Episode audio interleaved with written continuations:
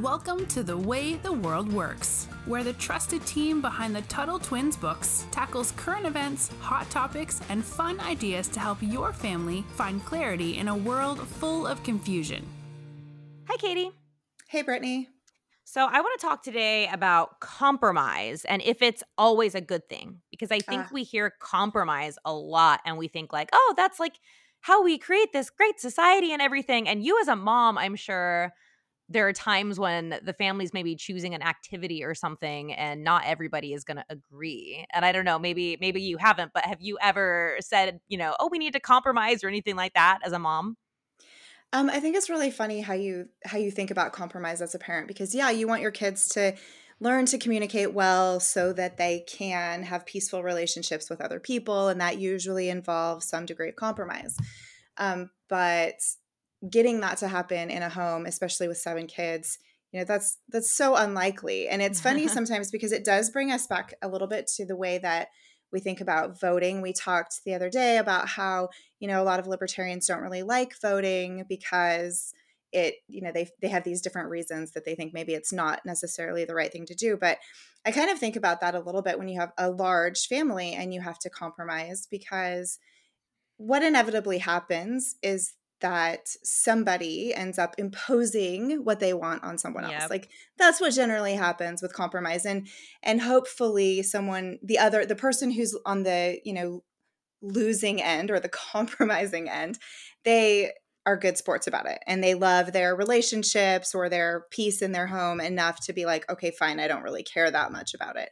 So although we love compromise, um, especially when everybody wins, everybody doesn't always win in a compromise, and often, oftentimes somebody has to end up with what they don't want um, when when you have a compromise. It's rare, I think, to have it be just, you know, really happy where everybody comes out totally pleased with the result.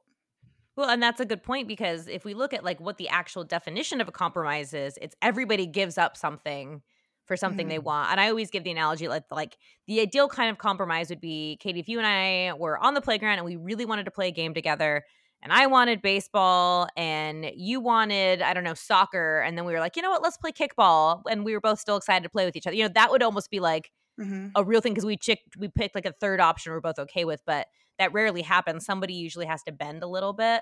Yeah, and there's this. Some- oh, go on. I was just going to say, it's rare that there's this perfect combination yeah. of baseball and soccer that exists in another game that makes everybody happy. Exactly. And I think a lot of the time, too, it's always the same person that ends up being willing to give up a little something, like you said, where they just want to mm-hmm. keep the peace or something like that. So it's it's kind of a slippery slope, and I want to talk about that today as as far as it applies to politics, right? And and whether or not we should be compromising, or if compromise is actually kind of a bad thing. Because sure, when we play games on the playground, that's that's something that isn't super important. You know, it, it seems really important at the time, but in the grand scheme of things, but you know, what happens if it does become something where we have our principles are called into question? So mm-hmm. during election season, I think we're going to see that a lot. Um, and I, as a rule of thumb, unless your name is Ron Paul, I just don't really believe anything you say during election season. It's pretty safe. Yeah. But I think one thing we see a lot in the debates, which I don't even watch anymore. I don't know if anybody, I don't even know if they have had debates, because it's just, I'm so uninterested in this election cycle, but I'm sure that's going to kick up here soon. But you see a lot of candidates saying, trying to seem like they're not radical, trying to seem like they're like the ones, the middle of the road. They're will- mm-hmm. willing to work with both parties and they're willing to compromise. And that's seen as like some big talking point. And a lot of the times to me, it's really a cop out. It's kind of an excuse for, I don't really have any strong principles, so I'm going to say what I need to say to get elected. Mm-hmm. And I think one reason that Trump was so powerful, you know, in twenty sixteen is because even though I don't think he knew a lot about the issues, he was just kind of like, this is how I feel. I'm not going to change my mind. This is what we're doing, you know? And, and I think people actually found that refreshing, because yeah, people absolutely go on, responded. Yeah. Go ahead. Yeah. Sorry. And, oh, no, you're fine. You're fine. I love when you jump in. I love, I love having a, a good conversation, but it's funny to me because I think people just don't, yeah, I think people just assume politicians are lying to them. I would hope. I mean, I hope they do. I fear more for the people who just naively believe everything that politicians say. That's, that's way worse than, than just believing that they're lying. Um, I think, you yeah, know, absolutely. when we, when we think about political compromise, especially now, and, you know, every family is going to have their own um, morals, their own beliefs, but as political issues become more, um, I guess, personal, maybe more moral issues. There's a lot of overlap now. We talk a lot more about things that people didn't used to to talk about or that didn't exist, that are very personal or very, um, you know, people feel very strongly about. And so, you know, I think we're we're reaching a point more and more where we just can't compromise. There are things that that one side absolutely will not compromise on, and the other side just as passionately cannot compromise on. And so where does that leave us? I mean, I don't really know. I don't know the answer. You know, it's where we get into talks about, you know, secession, because like, well, we can't coexist because I feel too strongly about this particular topic to to have any kind of compromise, because morally yeah. I feel like I can't. And the other side feels exactly the same. Like, where does that put us? And that's almost why I don't I don't like to vote. But I think I told you one thing I've been more inclined to do as I've gotten older is vote for the upset, you know, vote for the person who probably isn't going to win anyway, but I like that they're standing up. Mm-hmm, I guess it's right. Almost kind of a troll vote, as you might call it. But especially where I live, I know that my vote, it really doesn't care. I live in an area surrounded by government employees and liberals. Um, so it's mm-hmm. like, all right, I'm just going to go in and burn it to the ground kind of. Yeah. I mean, you situation. Can definitely vote your conscience, because like, why not? And sometimes it's not. And maybe this is bad. Maybe this is bad. Sometimes it's not even my conscience. Sometimes conscience. Sometimes it's just like, you know what? I like that this guy's fighting back. I don't believe in everything, but here we go. um, that's how much faith I have and, and trust I have in our system.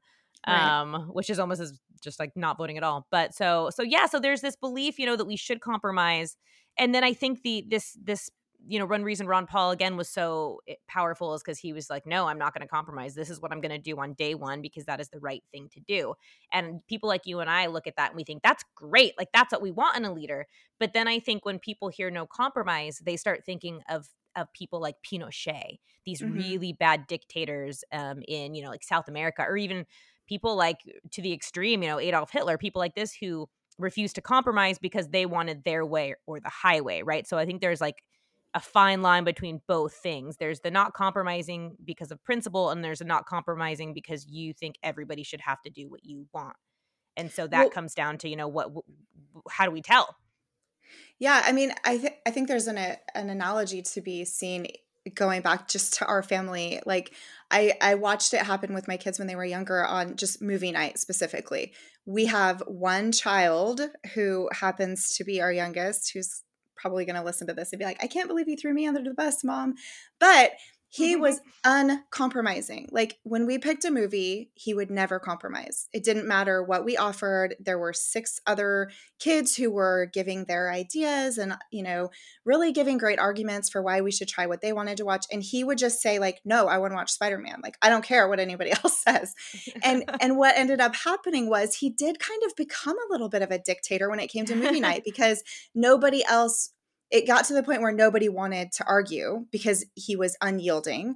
And then it became no fun to watch movies. So then it was like, oh, let's watch a movie. And the family would say, eh, we don't really want to, because we know that we're either going to have a bunch of fighting or we're going to watch Spider-Man, and we don't want to watch Spider-Man again. And so I think, you know, it's, we kind of see that in politics. Like, there is a tendency to, um, you know, a strong personality who won't compromise becoming a dictator. Not that my son's a dictator, but honestly, saying. I feel kind of bad for him because he's the only boy of six girls, right?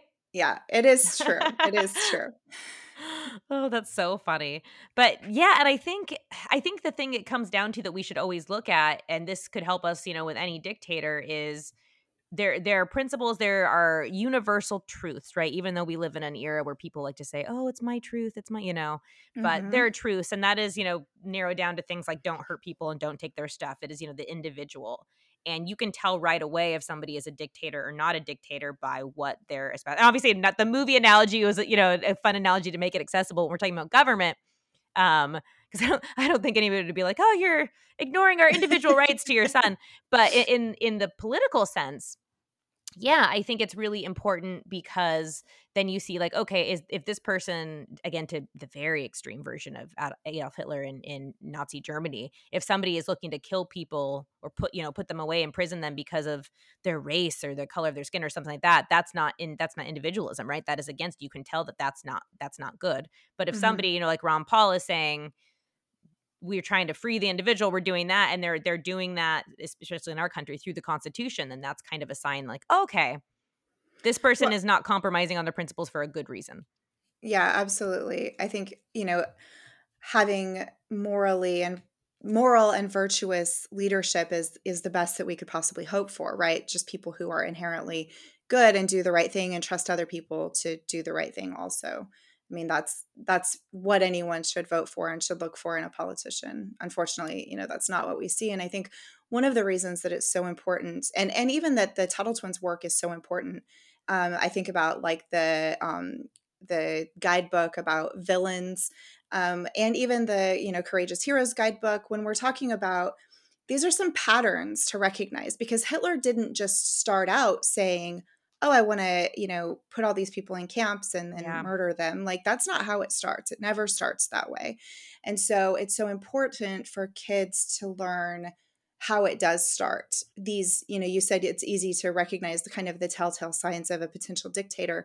That's true. But, but I don't think that they're learning those things in school. And so it's definitely up to parents to teach their kids, hey, here's historically what has happened. Here's the the signs of um, a, a scary leader, and and here are the things that they've done, and here's how you you know avoid ever getting to that point where you have a leader like Adolf Hitler, where where they have the power to do that and the support of you know good people who yeah. who somehow get caught up in it. So so it definitely is important to learn how they become that powerful and why compromise at the very beginning is not necessarily a good thing, because it's those little, you know, compromise by degrees that give these bad people that that amount of power.